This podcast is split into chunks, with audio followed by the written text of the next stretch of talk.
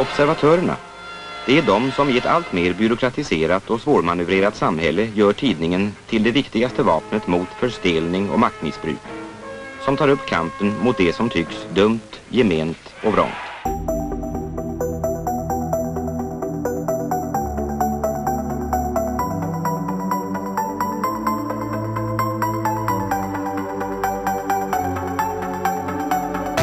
Varmt välkommen till dagens Arenas intervjupodd och jag som säger det, jag heter Jonas Nordling och är chefredaktör just för Dagens Arena. Och varmt välkommen säger jag också till dagens gäst Martin Jonas. Tack!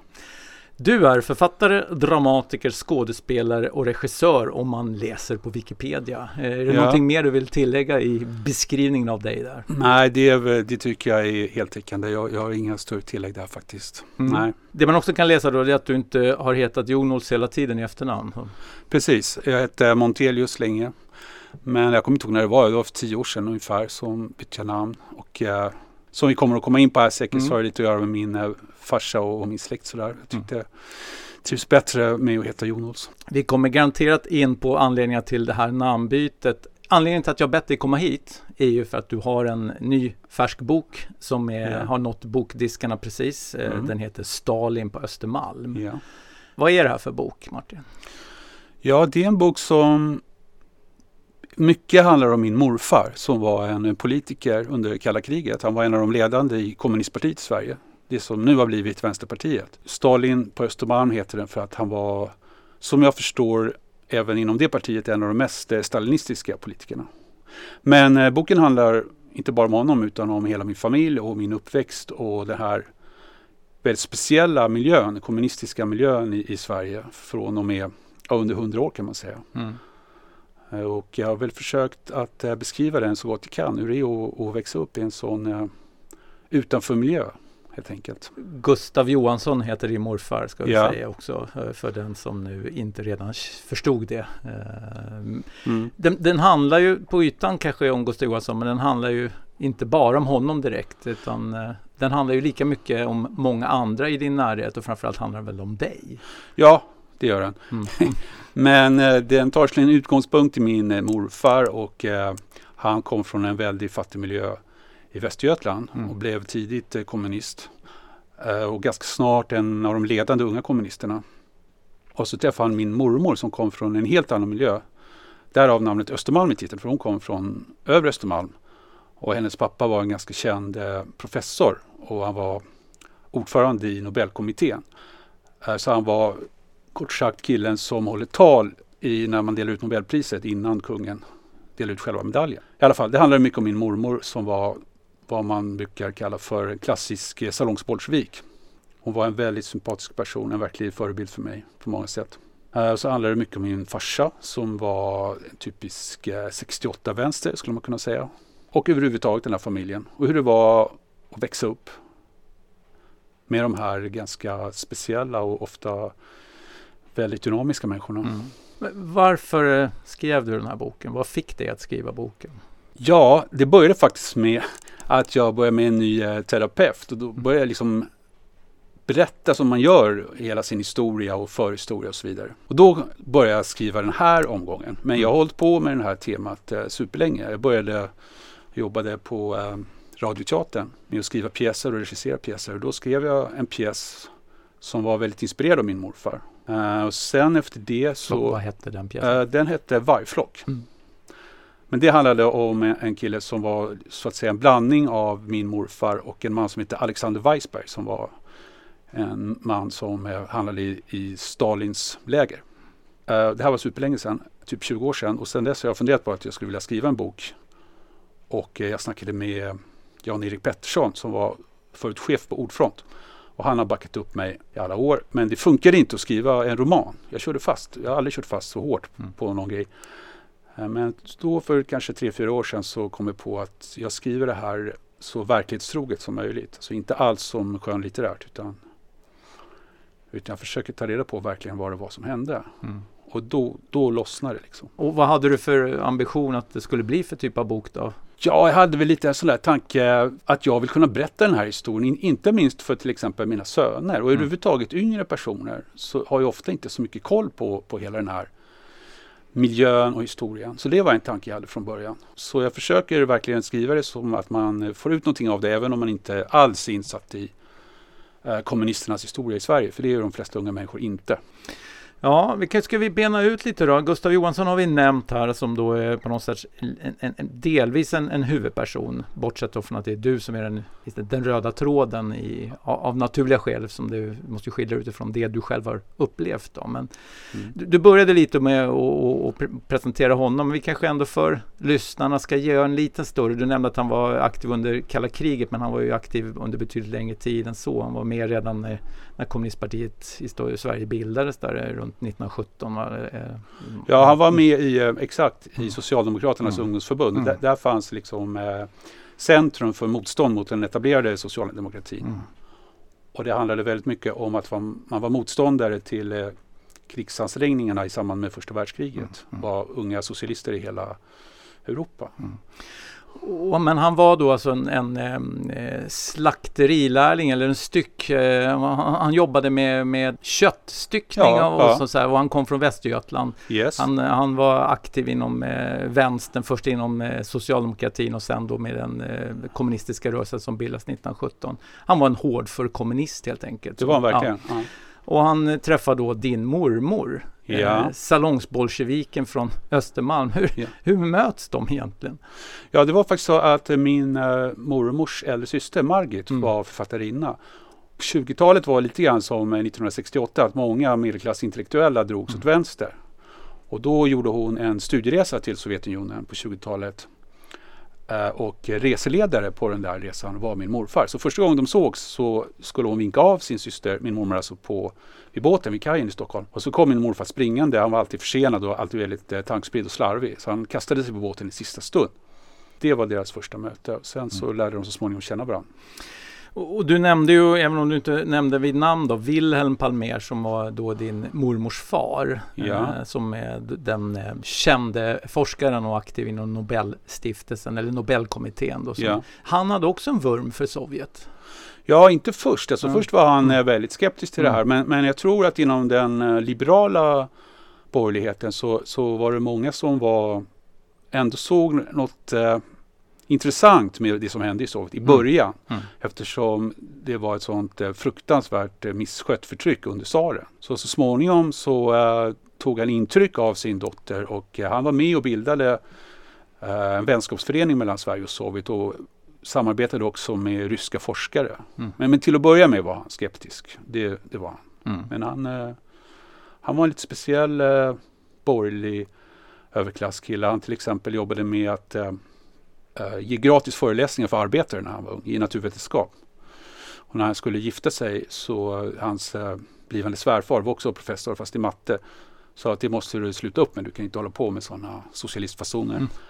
Och då gjorde han det, men när den här gubben dog så började han omedelbart återigen att ha gratis föreläsningar ja, för arbetare. Mm. Någon sorts filantropisk drivkraft då? Eller? Ja, precis. Mm. Han, mm donerade mm. pengar till strejkande mm. arbetare och sådär. Men han var inte socialist, han var Nej. liberal. Men aktiv då i vänskapsföreningen Sverige-Sovjet. Ja, ordförande faktiskt. Ja. Den här då omaka paret får man väl ändå säga, Johansson och Palmer. Som mm. då slaktaren från Västergötland och, och professorsdottern från, från Östermalm. De, de gifter sig Eh, och han anammar den borgerliga livsstilen som de har och bor i de här stora ståndsmässiga våningarna. Mm, mm. Och, och, det är väl lite det som är titeln på boken också. Ja, precis. Inte, stalinismen inte riktigt utmanar den, det levnadssättet. Att, eh, Nej, det, mm. det var väl en grej som till exempel min mamma tyckte var konstigt när hon växte upp. Att de bodde på Övre Östermalm och de hade hembiträden och, och var kommunist. Hon gillade min morfar jättemycket. Men det, det, det tyckte hon kändes väldigt konstigt.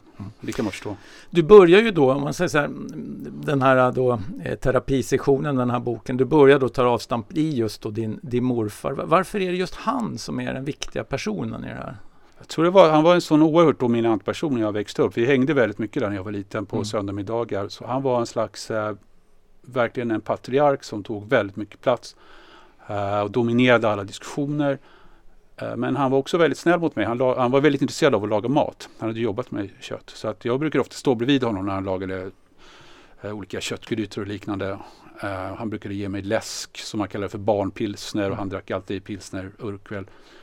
Så uh, han var liksom, han blev ganska mycket någon slags uh, förebild. Liksom en stor, mäktig och väldigt snäll farbror. Mm. Stabil på många mm. sätt stabil i, i, i, i, barnets perspektiv då, men, men han var ju också stabil i sin övertygelse då. Verkligen. Han, ja. Och i det här fallet då stabil stalinist in i kaklet. Ja, ja, ja. Han, Gustav Johansson går bort, vad är det, början på 70-talet? 71. 71. Då är du 11 år. Ja, alltså. mm, ja, så det är verkligen barnets minne du har utav ja, ja. honom. Men fördelen med att berätta hans historia, det är väl att det fanns andra som övervakade honom rätt mycket? Ja, det, jag började med att eh, begära ut hans eh, akter från Säkerhetspolisen. Tyvärr så har de blivit lite snålare på senare mm. tid men eh, det var ju väldigt kul att läsa faktiskt hur de här stackars poliserna följde efter honom på Östermalm och satt på krogar och försökte tjuvlyssna. Och, de hängde på ambassadmottagningar och det är lite som att läsa en skvallertidning mm. men det är ganska fascinerande faktiskt. Det var även någon av mina, mina föräldrar gifte sig så någon av gästerna var eh, skvallrade till Säpo och skrev en rapport. Det var, det var väldigt kul att läsa. Och i boken så varvar du ju dina egna reflektioner med de här då exemplen ur Säpos eh, arkiv. Så, mm, ja. Men när man får en så här svart på vitt hur ens familj har varit övervakad i decennier på det här sättet. Det kan ju inte bara vara roligt tänker jag. Nej, jag tycker mest att det känns lite absurt eftersom eh, min morfar var ju naturligtvis inte, han var inte dum. Han och hans kompisar eh, satt ju inte och pratade bredvid mun. Och de förstod säkert också att det fanns folk som tjallade i deras närhet. Han var väldigt uppmärksam på det. Framförallt personer som någon gång hade suttit i fängelse var han eh, alltid medveten om att eh, det var lätt att bli värvad i den situationen. Mm. Men eh, så det, det känns konstigt. Men jag, jag måste nog säga att det är lite svårt att bli så här jätteupprörd över att eh, Säkerhetspolisen intresserar sig för min morfar. För han var ju trots allt en väldigt ledande kommunist och läser man vad man skriver så var han ju definitivt emot vad vi kallar demokrati och eh, han jobbade ju för att Sverige skulle få ett system ungefär som i Sovjetunionen. Eh, och sannolikt var han också inblandad i eh, Kominterns hemliga verksamhet i, i, Sverige som handlade om att smuggla ut pengar till kommunistpartier, ordna falska pass och annan illegal verksamhet. Så att eh, om inte Säpo intresserar sig för honom kan man undra vad, vad ska de då göra? Det? Mm. Så jag, jag, kan inte säga att jag känner mig upprörd sådär. Jag tror inte att han var det heller riktigt. Det var, han gav sig liksom in i det spelet helt enkelt. Mm. De förväntade sig kanske inget annat heller. Det var, det var Nej, del. det kan jag inte tro. Det, det, är ju helt uppenbart att boken är terapi. Det är ju, du vrider och vänder på hela din barndom. Så, efter ett tag så övergår ju också boken till att kanske släppa lite spåret kring Alltså du har planterat Gustav Johansson som den stabila morfadern och sen så blir det kanske mer en skildring av de egentliga utmaningarna. Att växa upp i en vänsterorienterad familj på 60 och början på 70-talet. Vad, vad är det för berättelser du, du lägger fram? Dels är det att växa upp i en sån här miljö där man hela tiden finns en stark upplevelse för att man är utanför och att man ifrågasätter liksom det omgivande samhället hela tiden. Och när man är liten så, så känner man ju så känns det väldigt kluvet. Jag kommer mm. till någon lärare i samhällskunskap som sa att kom ihåg att alla kommunister vill döda alla som inte är kommunister och så vidare. Uh, men sen på ett mer personligt plan är det ju också att uh, min morfar var ju så otroligt uh, dynamisk och utmanade det övriga samhället väldigt mycket. Han blev till exempel mordhotad ganska mycket under kalla kriget. Och det skapade ju väldigt mycket ångest såklart hos folk runt omkring. Min, min mamma var tror jag aldrig riktigt hämtade sig från det där. När hon var jätteliten så svarade hon i telefon och så var det någon som sa att vi ska skjuta din farsa. Och, och eh, det förekom ju faktiskt. Den andra kommunistiska tidningen som man, min morfar var chefredaktör för Ny Dag, men den andra tidningen Norrskensflamman blev ju sprängd i luften och fem människor blev dödade. Så mm. det var inte, inga tomma hot. Nej. Uh, och redan, redan på 30-talet så var han ju själv utsatt för ett överfall med, med några ungdomar som kom in med revolvrar skarpladdade på redaktionen. Så det är ju, Precis. Ja, I efterhand framstår det mer som slapsticken på allvar men det, det var ju likväl en, en, en ja, dödsfara som uppstod där. Så. Nej, han var ju mordhotad. Det, det, det, var ju alltså det var ju, måste varit en väldigt otäck situation för mm. min mamma. Och allt det där levde ju på något sätt kvar. Mm. Så det är också någonting, att det finns något som man kan uppfatta som väldigt manlig men också är, det finns någon slags hot och fara kring den här personen. För liksom det är väldigt kraftfält runt honom, mm. alltid. Din mamma heter ju Hagar yeah. ja, och, och bröderna heter Ola och Karsten. Yeah. Karsten är ju känd som då framförallt en av de ledande pennorna inom Fria Pro-teatern. Yeah. Eh, väldigt tydlig vänsterradikal. Eh, Eh, brodern Ola också väldigt tydlig, framförallt då med översättningar utav ryska verk och de tillsammans översätter och så Vysotsky som eh, exempel på att man hela tiden har den här kopplingen till Ryssland, eh, det ryska och Sovjet. Det, det känns ju när du, när du målar upp de här eh, släktmiddagarna och, och kopplingarna till de olika delarna utav den kommunistiska rörelsen att, eh, att du på något sätt vill åskådliggöra kontrasterna inom de här olika fraktionerna och att du levde mitt i det? Ja, det jag, jag har nog eh, redan tidigt tänkt mycket tillbaka på de här mm. barndomsmiddagarna. Det var någonting som eh, formade mig rätt mycket just att det var hela tiden en massa bråk. Ofta om eh, Sovjets inmarsch i Tjeckoslovakien. Mm. Då var jag åtta år. Och eh, min morfar var, försvarade ju då den här ockupationen och de yngre släktingarna bjäbbade emot och det var ett jävla liv. Men det som gjorde intryck på mig var att han var så självsäker min morfar. Och han kunde vara lite drama queen och rusa ut uh, och säga att eh, om jag hade blivit sosse hade ni inte varit stolt över mig och sådär. Men det fanns ändå någonting stabilt. Man var aldrig rädd för honom trots att han höjde rösten och var väldigt liksom, teatralisk. Så det, mm. det fascinerade mig när jag var liten. För det man slås av när man läser boken är att han blir uppmålad som en fetisch nästan i din, liksom att man, som, vad skulle morfar ha gjort ungefär? Mm. Det, det, är så du har resonerat. Eh, mm. Så. Och det kan man ju förstå att ett barn söker den typen av stabilitet. Men det är ju inga smickrande åsikter han står fast vid om man, om man hårdrar det. Så. Nej, det är ju mm. motsägelsefullt. Mm. Alltså. Mm. Å ena sidan var han ju, tycker jag, en väldigt bra man. Alltså mm. en bra morfar. Han var otroligt schysst mot min mormor. Alltså för sin generation var han ju liksom väldigt speciell. Liksom. Mm. Han eh, skrev jättefina sånger till henne. Han var aldrig nere mot henne. Han var Uh, han lagade mat, gjorde aldrig hon. Hon visste inte hur man lagade mat i stort mm. sett. Och uh, när min uh, morsa var hon var ganska fattig, eller hon var student och sen var hon ensamstående mamma. Hon hade inte så mycket pengar kan man säga. Han ringde varje månad och frågade, behöver du pengar? Så han tog verkligen ansvar. Så han lekte aldrig med mig men han gillade att titta på filmer och då kunde han prata med mig på ett väldigt bra sätt tycker jag om de här filmerna och tog mig på allvar. Liksom. Så ja, han betyder mycket. Mm. Men, men sen är det ju också uppenbart eh, när man läser boken att du behöver en stabilitet att luta dig mot för att på hemmaplan så är det inte så stabilt när du växer upp. Nej, min, min pappa var ganska så tvärtom mot min morfar. Han var väldigt instabil. Han var väldigt ung när han träffade min mamma. Han var 20 år bara och han var 21 när han blev farsa. Och först då, vad jag förstår, så sågs han som väldigt lovande inom kommunistpartiet. Eh, om man får tro honom själv så sa C.H. Hermansson på den tiden att han skulle bli Sveriges Lenin. Jag vet inte om han hittar på, men jag tror faktiskt inte det. Sen så blev han, så gick det mer och mer snett för honom. Och eh, han lämnade kommunismen och sökte sig till olika andra frälsningsläror som eh, primalterapi till exempel. Uh, och han blev också ganska våldsam och fick problem med alkohol. Så att i den miljön så framstod min morfar som uh, nästan som någon ur Gamla Testamentet, liksom en stabil profet jämfört mm. med till exempel min farsa. Mm.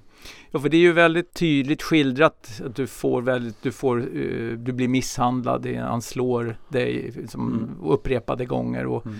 uh, han har ett väldigt destruktivt leverne i stort. Han är otrogen mot din mamma, har ja. en massa barn på, på stan beskriver du det som. Ja, och, och så. Det här är väl, om jag ska vara lite amatörpsykolog, känns som att det här är grunden till att du sökte terapi i alla den här uppväxtsituationen. I, i, ja, ja, det, det skulle jag säga. Och att när det som till synes kan vara en bok om Gustav Johansson är egentligen en bok om din pappa.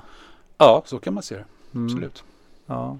Han lever fortfarande, din pappa? Ja, det gör han, fast vi har ingen kontakt. Nej, mm. och det är ju väldigt tydligt i boken också. Ja. Att, ja så. Eh, men han tror att han kommer läsa det? Att, ja, det tror jag. Det tror jag ja. Mm. Det, det, tror jag. Mm. Nej, men den rör sig lite grann det här historien och terapin mellan de här två eh, båda dynamiska männen på mm. olika sätt. Ja, Ja. Du nämnde ju inledningsvis här att du liksom har valt bort hans namn till och med. Uh, ja. ja det, det, är ju, det är ju ett väldigt tydligt statement att man inte ens vill bära sin pappas efternamn. Så. Ja, nej men jag, det känns som någon slags magisk grej att det vilar någon förbannelse över det namnet ja. som jag inte vill föra vidare till mina barn. Nej, nej. Eh, det känns svårt att säga men det, så känns det. Ja, det är inget som du berör i boken men, men, liksom, men du har reflekterat lite över det liksom på sidan om att, och du valde att inte beskriva just det namnbytet. Liksom. Nej, det mm. känns som lite minerad mark alltså. Och även som att det skulle ta energi från, från det som jag tycker är mer viktigt i den här historien. Mm, mm. Och, och, jag tänker inte öppna det spåret igen men, men en av de som energitjuvarna skulle ju då kunna vara att han då eh, hade också en relation med, med en annan känd person. Eh, ja. pappa. Så, och att du därmed också har en, alltså, en, en namnkunnig halvsyster i ja, sammanhanget. Så att, precis. Alltså, eh, och vi pratade i Kristina Lugn vars dotter då Martina Montelius är din halvsyster. Eh, Exakt. Ja. Uh, och det där är någonting som man naturligtvis får brottas med och vad man vill beskriva och vilka delar man vill und undvika att få diskussioner om. Uh, mm. Ja, jag kan känna att de har ju liksom inte någonting med den här historien med min morfar att göra. Uh, jag har ingen relation till dem och absolut inget otalt med dem så jag vill mm. liksom inte dra in dem i den här grejen helt enkelt. Nej. Det är inte mer så. Mm. Mm. Finns risken då att det ändå inte blir closure då, tänker jag? Om man ändå lägger ner så mycket tid och kraft på terapi och den här boken som är så att det blir ändå ett, ett det är kvar ett plåster eller så. Det, det, det tror jag alltid att det finns. Alltså, mm. det, det finns ju flera andra grejer som jag skulle kunna snöa in på mer säkert. Ja. Uh, men uh, man, man, får välja att begränsa sig lite grann helt enkelt. Utgångspunkten är ju den där terapigrejen och mm. då jag nog försökt härma det, det sättet som det funkar att man är ganska associativ och hoppar från det ena ämnet till det andra och så ser man lite grann vad som händer. Det, det är nog en grundtanke att försöka härma och inte vara för strukturerad helt enkelt.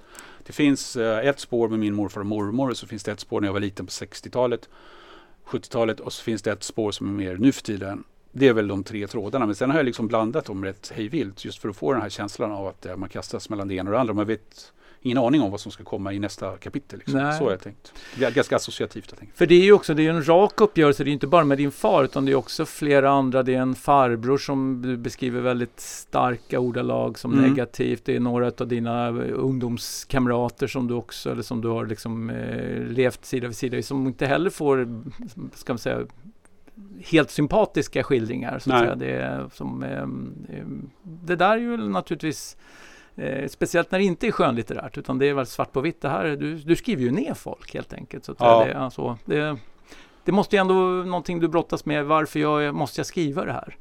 Nej, men jag, det visst det är någonting att brottas med. Men mm. jag har då försökt beskriva hur i den här äh, miljön, det nutida spåret så att säga. Och man är i min ålder och en del kompisar äh, spårar ur lite vad det gäller äh, olika åsikter. Eh, de kanske blir förbittrade eller får eh, problem med alkohol och utvecklar olika grejer. Det, det är liksom någonting som man helt enkelt dealar med och som känns som att eh, på något sätt hänger ihop med hela den här temat med min gamla förebild, min morfar och eh, hur är det att vara man nu och vad finns det för komplikationer där. Liksom, det är ett par liksom, snubbar som har varit som storebrorsa för mig som jag också har tagit med. Men då nämner jag såklart inte dem vid namn för det, mm. det vore inte schysst. Men eh, det är ändå någonting som eh, liksom är viktigt i mitt liv som man har att, att dela med, som är komplicerat.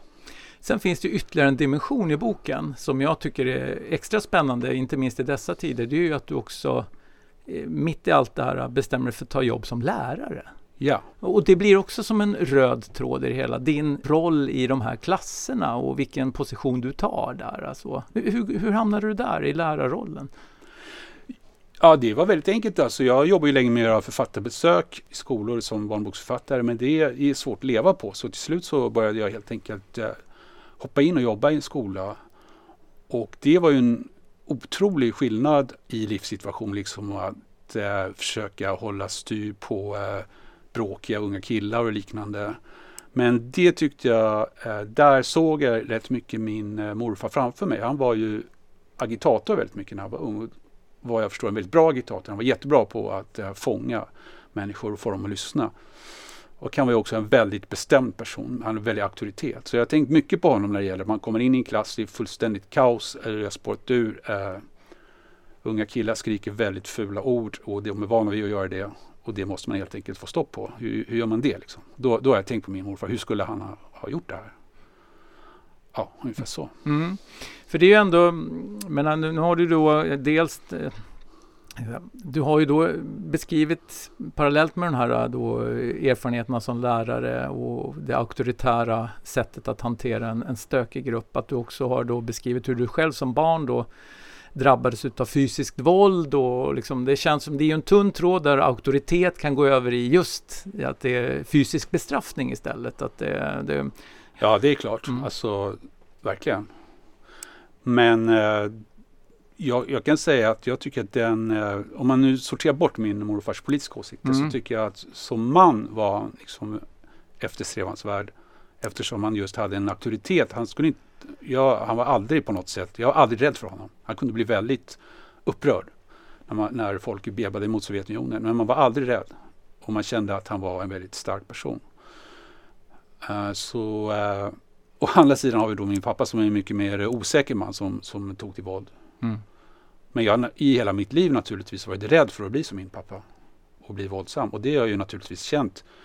Det kan ju vara skitjobbigt att vara i en klass med en massa väldigt bråkiga snubbar. Eller tjejer, men oftast är det killar som är mer fysiskt bråkiga. Så, så det är ju någonting som jag absolut eh, har någon slags skräck för att bli som min farsa. Men eh, jag har aldrig haft någon impuls att klappa till någon i klassrummet. Det har jag inte haft. Eller mina egna söner. Absolut inte. Och det är jag väldigt glad för. Att det behöver inte bli så. Det behöver inte upprepa sig. Mm.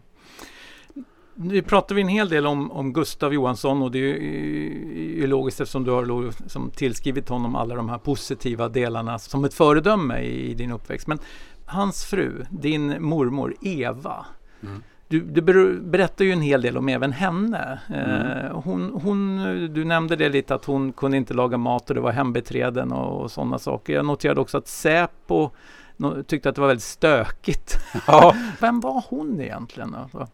Alltså hon var väldigt mycket en trygg punkt i mitt liv när jag var ung och, och livet var gungigt. Så, så kunde jag alltid åka hem till henne och bo hos henne i perioder. Det, det kändes eh, väldigt tryggt. Hon var en eh, väldigt eh, generös person och eh, jag känner ofta när folk jag är nästan bara vänsterkompisar, liksom rutinmässigt pratar illa om folk från överklassen kan jag reta mig lite på för att hon var väldigt överklassig. Men väldigt tolerant som man kan vara om man växte upp väldigt tryggt. Liksom inte haft ont om pengar, inte behöver vara rädd för att bli ont om mat eller något sånt. Så hon gav till exempel alltid för mycket, på tok för mycket dricks om man åkte taxi eller var på en restaurang. Hon pratade aldrig skit om utlänningar eller homosexuella eller någonting i den stilen. Det skulle liksom inte kunna hända. Och hon var väldigt snäll. Om man flyttade hem till henne och det, livet var gungigt och man var kanske 19-20 bast så frågade hon ingenting. Hon sa bara att du, du kan bo i ditt vanliga rum. Uh, du kan berätta så mycket du vill. Sen var det liksom bra med det. Mm. Så hon, var, hon betydde väldigt mycket för mig den åldern. Det gjorde hon.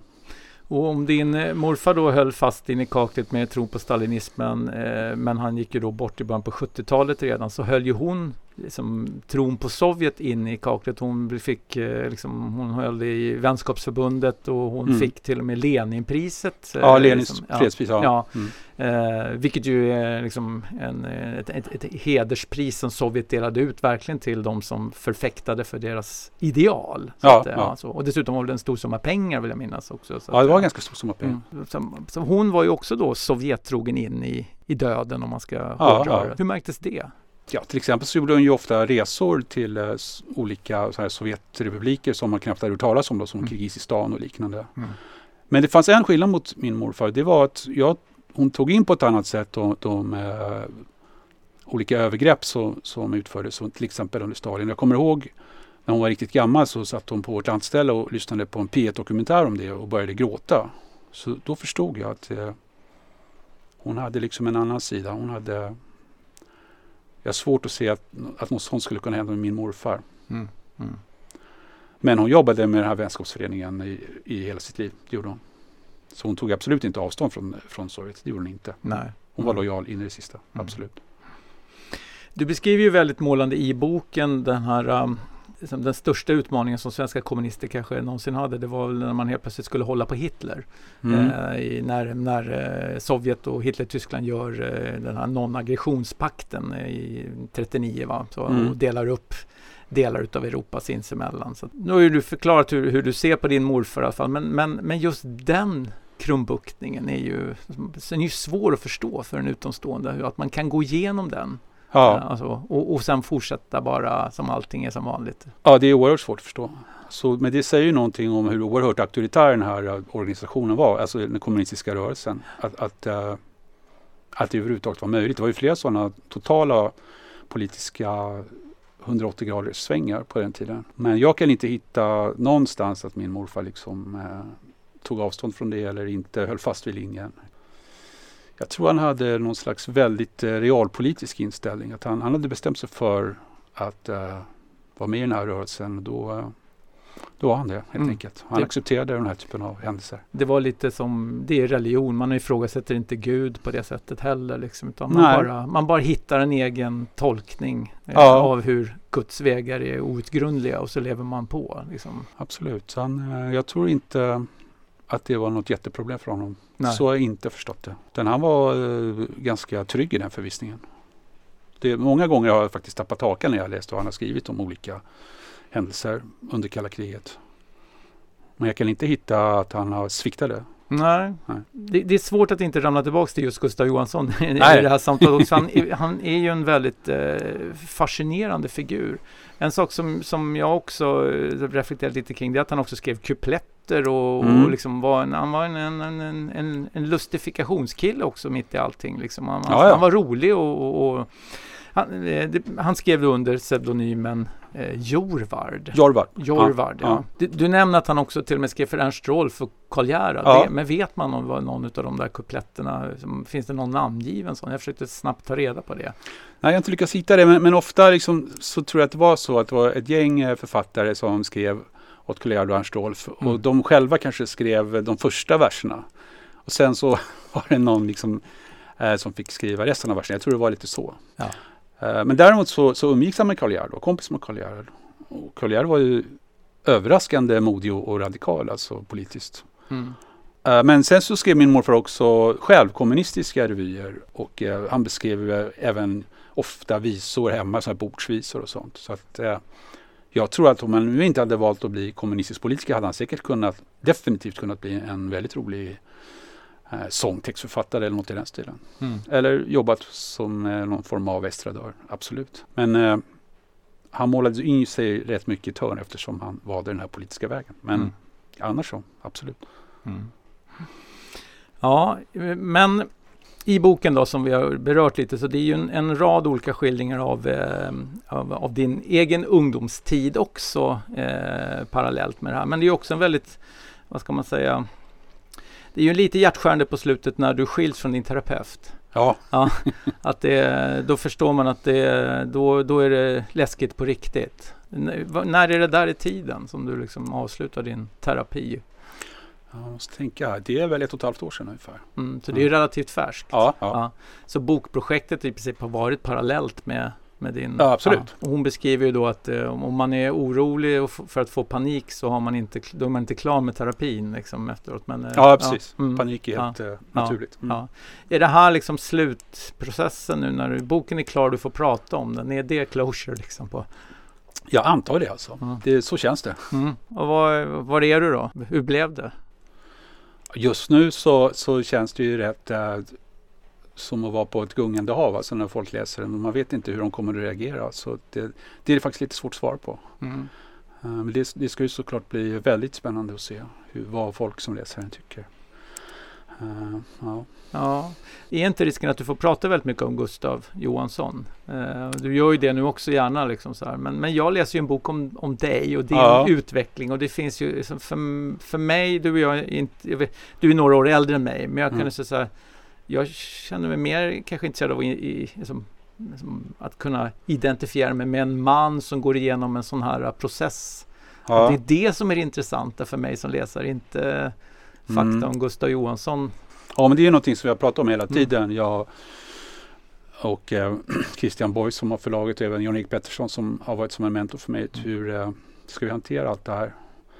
Min morfar kontra mig, ja. kort sagt. Så det, det har böljat väldigt mycket fram och tillbaka. Men jag, nu, jag tycker att det blev en ganska bra balans. man märker att folk som börjat läsa, en del eh, är mer sugna på att prata om det här mer personliga spåret. Och vissa som är mer intresserade av politik eh, är eh, mer intresserad av det, av min mm. morfar. Och det, det, så kan det ju vara naturligtvis. Men jag känner mig, jag är ju naturligtvis väldigt intresserad av svensk politisk historia och Gustav Johansson är ju en fascinerande figur som jag också har stött på i många sammanhang och skulle vilja veta mycket om. Men boken skildrar ju en ung mans resa. Att prata om Gustav Johanssons olika göranden kändes futtigt i sammanhanget okay. med den resa som du beskriver att du själv gör. Förstår ja, du? Att, det, ja, ja. att det, skulle jag stå här och prata med dig om liksom, lustifikationer ur kommunistpartiets knasigheter genom och så, så, så att då missar jag en väldigt tung dimension vad boken egentligen handlar om. Ja, ja. Mm. Det där måste du ha funderat på. Vad, vad är det för vilken författare vill du vara egentligen? Är det Herman Lindqvist eller är det någon som är lite djupare? man ska... Ja, jag förstår. Ja. Mm. Jag kommer ihåg, vi hade en teatergrupp för länge sedan som hette Sputnik och då Joakim Pirinen skrev grejer till oss. Socker-Conny till exempel gjorde han en pjäs av och han brukade kalla sina pjäser för psykopolitiska. Alltså att de handlar både om psykologi och politik. Och så har jag väl lite tänkt den här storyn. Det handlar ju om politik eftersom jag växte upp så otroligt mycket med politik. Det var ju liksom marinerat i politik. Men mest handlar det väl om eh, psykologi kan man säga. Om hur det var att växa upp i den här miljön. Eh, men sen så gillar jag att skriva på att försöka hitta något eget sätt att skriva som är kaotiskt och liknar terapi. Jag är en stor eh, beundrare av Strindberg till exempel. Han skriver om sig själv, liksom, vad fan han än skriver om, mm. så, så blir det väldigt mycket Strindberg. Mm. Eh, så han är ju en, verkligen en idol för mig på det sättet. Men hade jag haft Strindberg här i, i, så hade han ju inte velat prata om sin morfar. Han hade bara velat prata om sig själv. Nej, alltså, det, ja, det är sant. Jag, jag, är mer, jag ställer den här lite mera dilemmafrågan för jag är nyfiken, på, ärligt nyfiken på alltså, vad, vilken typ av liksom, berättelse du vill förmedla egentligen. Mm. Eh, för Eh, boken riskerar ju att kunna just med den titeln och den inledningen den har att få en annan läsekrets än den som kanske är intresserad av att verkligen ta del av en människas utveckling från svåra förhållanden eller liksom en, en, en, utsatthet eller en relation till en frånvarande far. Det finns många bottnar som, som man kanske den, den, den hamnar inte i händerna på rätt människor kanske då är jag rädd. Så att, ja vad ska jag säga, alltså, mm. som, det har ju varit en konflikt under hela skrivandet. Mm. Och, mm. och, Christian på förlaget och Jan-Erik Pettersson, de mm. kanske ville ha mer politik. Min före detta tjej Marita har läst varenda version och envist sagt att du måste skriva mer om dig själv och alla mm. relationer. 95 mm. procent av folk som läser böcker är kvinnor och de tycker det är mer intressant än att läsa om vad hände 1936. Exakt, exakt. Ja. Mm. men jag känner... Så, men ja. hennes, jag har lyssnat på henne. Det ja. Okej, okay. ja. Uh, ja, spännande. Jag, jag tänkte, med, utan några jämförelser i övrigt, så tänkte jag så här att menar, Ivar Lo Johansson skrev ju sin självbiografiska svit där på 50-talet. Mm. Uh, då mm. han liksom skulle bearbeta det som han hade försökt skriva skönlitterärt. Men sen så i slutet av sin levnad så skriver han sina memoarer en gång till. Mm. Därför att han liksom, alltså, och, och, och, jag tänkte när jag slog igenom den så här, jag tror inte du är klar med den här berättelsen. För den, nej, men om jag ska ja. hårdra det, det, nej, finns, nej. det verkar finnas en hel del kvar att, att pilla i kanske. Så det, det finns det säkert. Ja. Vad är din relation till politisk debatt idag utifrån det här som du har vuxit upp med? Ja, alltså jag har gjort då en djupdykning av eh, min morfars politiska linje. Och då kan man märka att de, de han retade sig mest på konsekvent i hela sitt liv var vänstersossar. Framförallt kommunister som blev socialdemokrater. Han kunde stå och skämta och snacka i riksdagen med högerpolitiker. Men eh, om man träffade en före detta kommunist som blivit vänstersosse så kunde han byta trottoar. men jag måste säga att de, det de eh, jobbade med har jag väldigt stor respekt för. Och jag identifierar mig med mycket. Till exempel Carl Kilbom som min morfar skrev en massa elaka kupletter om. Han var med och byggde upp eh, Folk till bild som fixade bra litteratur billigt till arbetare. Eh, och med och byggde upp eh, förorter i Stockholm som var människovänlig arkitektur och liknande. Lite mer mjuka frågor fick de ofta jobb med.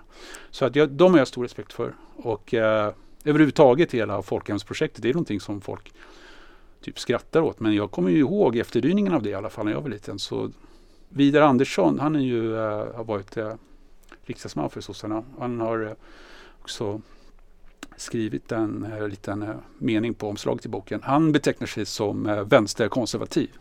Mm. Och det tycker jag är, det skulle jag kunna skriva under på. Jag tycker skolan som det var när jag växte upp var mycket bättre än vad det var nu.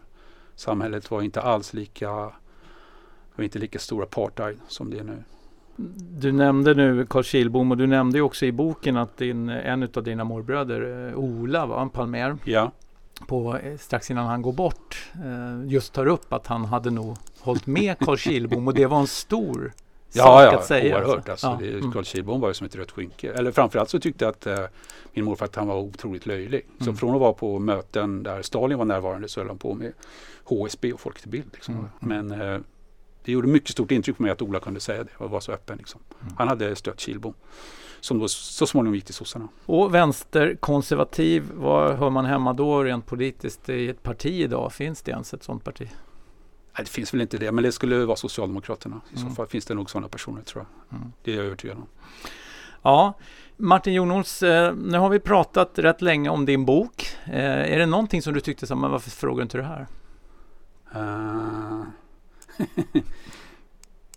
Nej, jag tycker att du har täckt in det här bra. Jag ska dock säga till dig som lyssnar att det finns stor anledning att läsa boken. För även om vi har pratat en hel del så har vi bara skummat lite på ytan. Och det finns många anledningar till att läsa boken som jag varit inne på här. Och det var därför också som jag bad Martin komma hit och berätta lite om den. Men med det sagt Martin, eh, stort tack för att du ville dela med dig lite av eh, anledningen till att du skrev den här boken. Eh, och att du ville komma hit och prata med mig. Det var jättekul. Tack så mycket. Och boken heter som sagt var Stalin på Östermalm och den finns tillgänglig i närmsta boklåda eller där du nu skaffar böcker. Det viktiga är väl att du köper ett ex så att vi håller bokindustrin igång. Det behöver vi, vi tänkande människor. Och med det sagt, jag heter fortfarande Jonas Nordling och är alltså till vardags chefredaktör på Dagens Arena och det är vi som ger ut den här podden. Missa ingen utav alla våra fantastiska poddar och det gör du enklast genom att prenumerera på vår podd i den spelare som du använder. Nu vet du också det. Ta hand om dig tills vi hörs igen och ha det bra. Hej då!